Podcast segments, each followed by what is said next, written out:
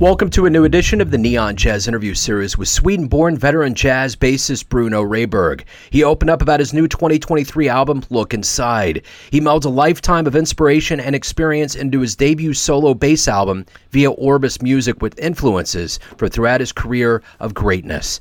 Since coming to the U.S. from his native Sweden in 1981, he has made 13 recordings as a leader and 30 as a sideman with the best in the business like Terri Lyne Carrington, Jerry Bergonzi, George Garzone, Kenny Werner, Donny McCaslin, Billy Hart, and so many others. Enjoy this story. Nice to meet you. Thank you for taking a minute out today. Oh, thank you for having me. My pleasure. Great. So, you know, before we get into your brand new album, you know, we went through quite a thing with COVID, and I want to cover this before we get into your newest album, Look Inside. How did you survive that time period, and how has it changed the way that you do things now? Mm. Well, you know, it was rough, but compared with a lot of people, you know, um, I was pretty lucky. I could I could continue teaching at Berklee um, online, you know, remote teaching. So that kept me busy. And um, also, I had some family here um, that stayed with us. My, my, daughter and her his boyfriend. I mean, her boyfriend at the time and stuff. So, um, you know, it wasn't it wasn't too bad. The in terms of playing, obviously um, I didn't play for a long time, but I can't even remember. But it was almost um, yeah many months. And but then I started doing some stuff in my driveway here, um, where I distinctly remember we played, and the neighbors came out and brought their lawn chairs and masks and all that stuff, and we were able to play, which was an amazing feeling. Uh, you know, something you take for granted all these years and then just playing together with people again was just really really truly amazing. It must feel good now that you know the world's waking up you got a new album out. How does it feel? It feels great absolutely. And people are coming out. I'd say the places i play uh, almost has more people than before the pandemic because i think a lot of people realize how, how important it is in their lives to to be able to, to attend live concerts yeah. And and that's the one thing about this. Do the crowds feel different now? Is there a level of appreciation and energy that's different? I think so. I think certainly people appreciate more because they, you know, they've taken everything for granted, just like I have, and um, they realize what a, you know, what a, what a, what a great experience it is usually to to go out to a concert, and um, that goes for me for myself too. I've been attending quite a bit of, of different all sorts of stuff um, since it opened up again. Talk to me a little bit about Look Inside. You know, this is um, your debut solo uh, album, and I'm curious, what, how does this? How did you put this together artistically, and how does it feel ultimately to have this statement out there? It feels really great. Um, I mean, it really, you know, had to do with the pandemic too, because I kept practicing and and playing by myself um, as much as I, I could find the energy for. So, and it, it's something I've been wanting to do, I think, for a long time, but I've always been too busy with um, composing and, and playing with different groups and teaching. So it was kind of. Uh, a timing thing that way that I finally I had more time to to attend to it, and um, and I've always you know been doing like solo bass introductions to tunes like in in a band setting, and uh, but never really done a whole project like this.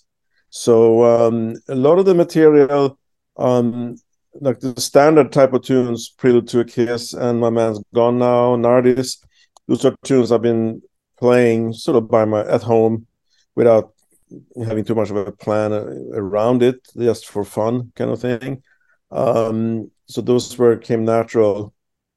Um, and then I have a small home studio, so everything was recorded there, which was good because I could go out anytime really and, and just hit the record button and play something.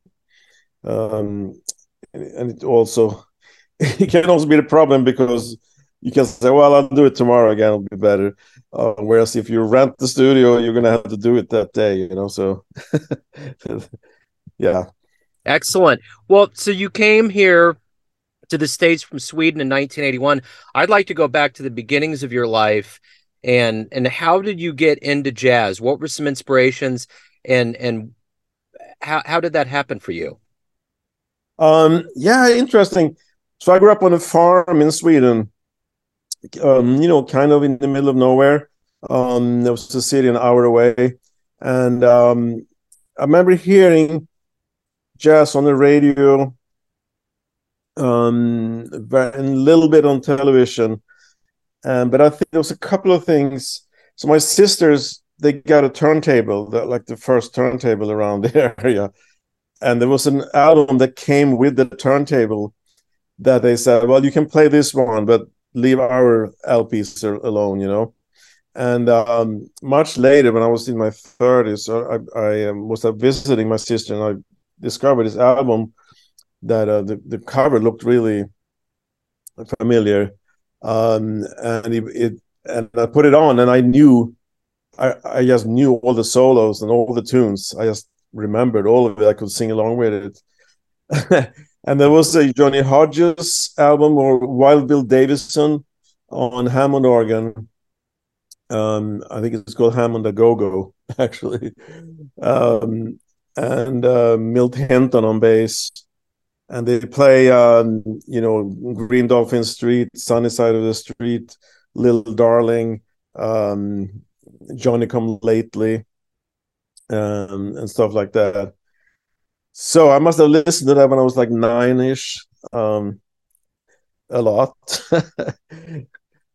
and um, but uh, there's also it, it, was really connected with a pop group I play with, and I started listening, listening more and more to, you know, groups that would jam, really jam on solos, like the Cream, for example, and Jimi Hendrix and uh, even Deep Purple. You know, the Doors. Uh, I love that the that solo, the organ solo on the uh, "Light My Fire." You know, so I think I was really drawn to to solos uh, and and you know instrumental solos that way and jamming. Um, and then I heard Train um, on the in the in the local library, and that was that was it. That kind of sealed the deal, you know.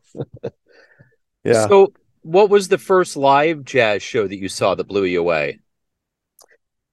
You know, it, there was um, in the summer of seventy three or seventy four um, when I went to a jazz festival in Norway, in Kongsberg, Norway, and we saw a concert. It was a double bill um, between Art Ensemble of Chicago and then it was Tete Montoliu trio, the Spanish pianist with Nils Henning Ørsted Peterson on bass, Alex Riel drums. So wildly different um, styles of jazz, you know and it just blew me away both both of it um, you know because art art ensemble had never really certainly never seen anything live like that. I had begun to listen to all sorts of freer styles of jazz you know um, so i i knew about it but i've never seen it live like that. And of course Niels-Henning Ørsted Pedersen uh, it was just was just an incredible bass player that he was just jaw dropping what he could do on acoustic bass and I'd been playing acoustic bass maybe two or three years at that point. So yeah, that that that stands out. Yeah. So you've been around a lot of really legendary, um, renowned players like Jerry Bergonzi, George Garzone, Kenny Werner, Sam Rivers. I mean, the list goes on and on. So I'm curious, what did you get from these players that you in turn give back to students and teach younger players? Um, that's a good question.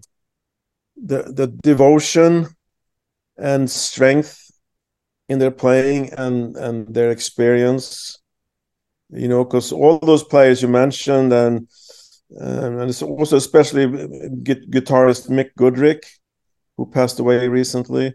Um, he was my at NEC, and he also I, I got him to play with my band after I graduated from New England Conservatory. I had a band for a while with Jerry Bergonzi and Bob Moses and um, Mick Goodrick. And Bruce Barth played piano sometimes. So it, it was being on the bandstand, they would give me little hints, you know, of, of what was good and what was not good and stuff like that. Um, but like the devotion and and also a lot about communicating musically and listening and you know making everybody else sound good in the band um and which i still find that that's something that younger people in general uh, have to learn. That that um doesn't necessarily come that naturally which i understand because when you start playing jazz it's really hard it's a lot to harmonically and instrument technical stuff um, you know rhythmically that you have to take care of. So i feel that that takes up all your brain space so to speak. And it's not until you have some confidence in all those aspects that you can open up and listen a bit more um, to the to your surroundings so to speak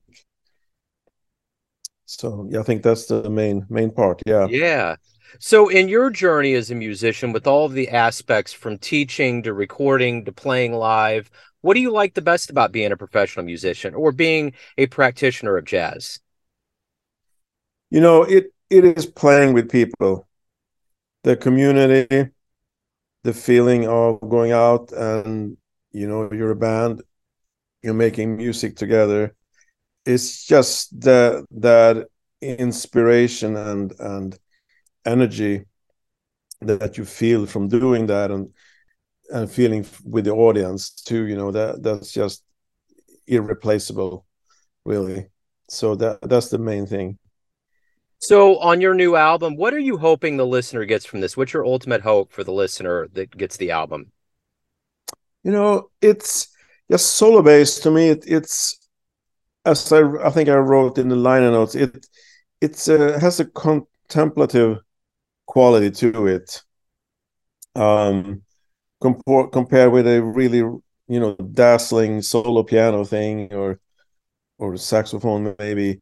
Um, so I I just hope that people will have a moment and where they can sit down and and just you know contemplate and meditate maybe like musically uh you know and and i hope they find um enough variation between the pieces you know so it, it just take them out of the of their regular world for 40 minutes and uh and just feel some satisfaction from from that.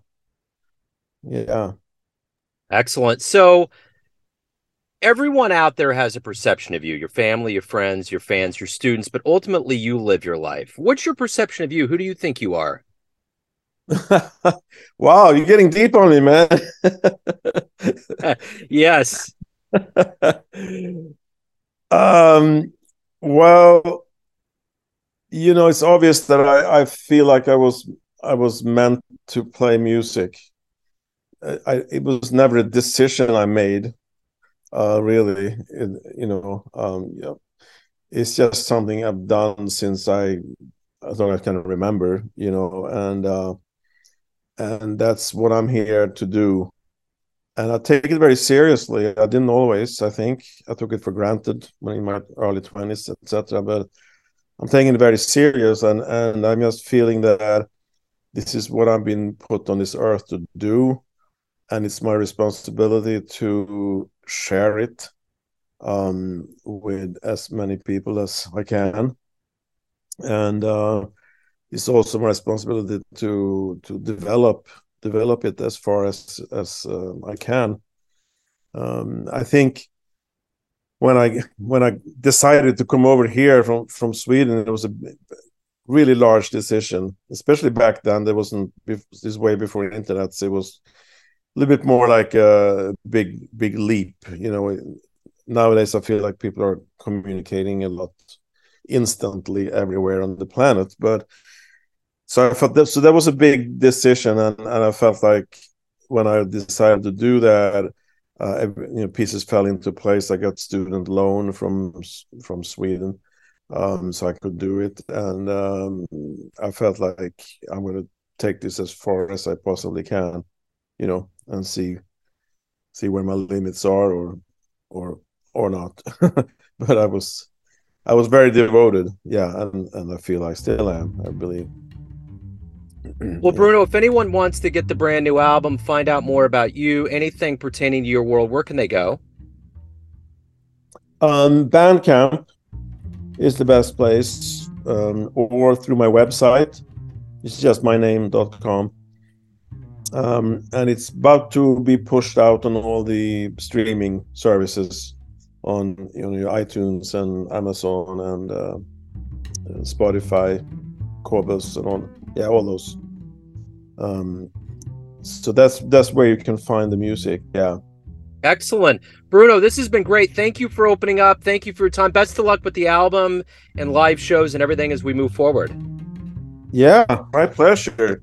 I appreciate you taking the time and, and focusing on on a solo bass album. It's not not so common. Thanks for listening and tuning in to another Neon Jazz interview, where we give you a bit of insight into the finest players in Sweden, Boston, Kansas City, and spots all over the world, giving fans all that jazz. Thanks to Bruno for his time, energy, and story. If you want to hear more interviews, you can find Neon Jazz interviews on Apple Podcast or Spotify. Subscribe to us at YouTube, and for everything Neon Jazz, go to the neonjazz.blogspot.com. Until next time, enjoy the jazz, my friends.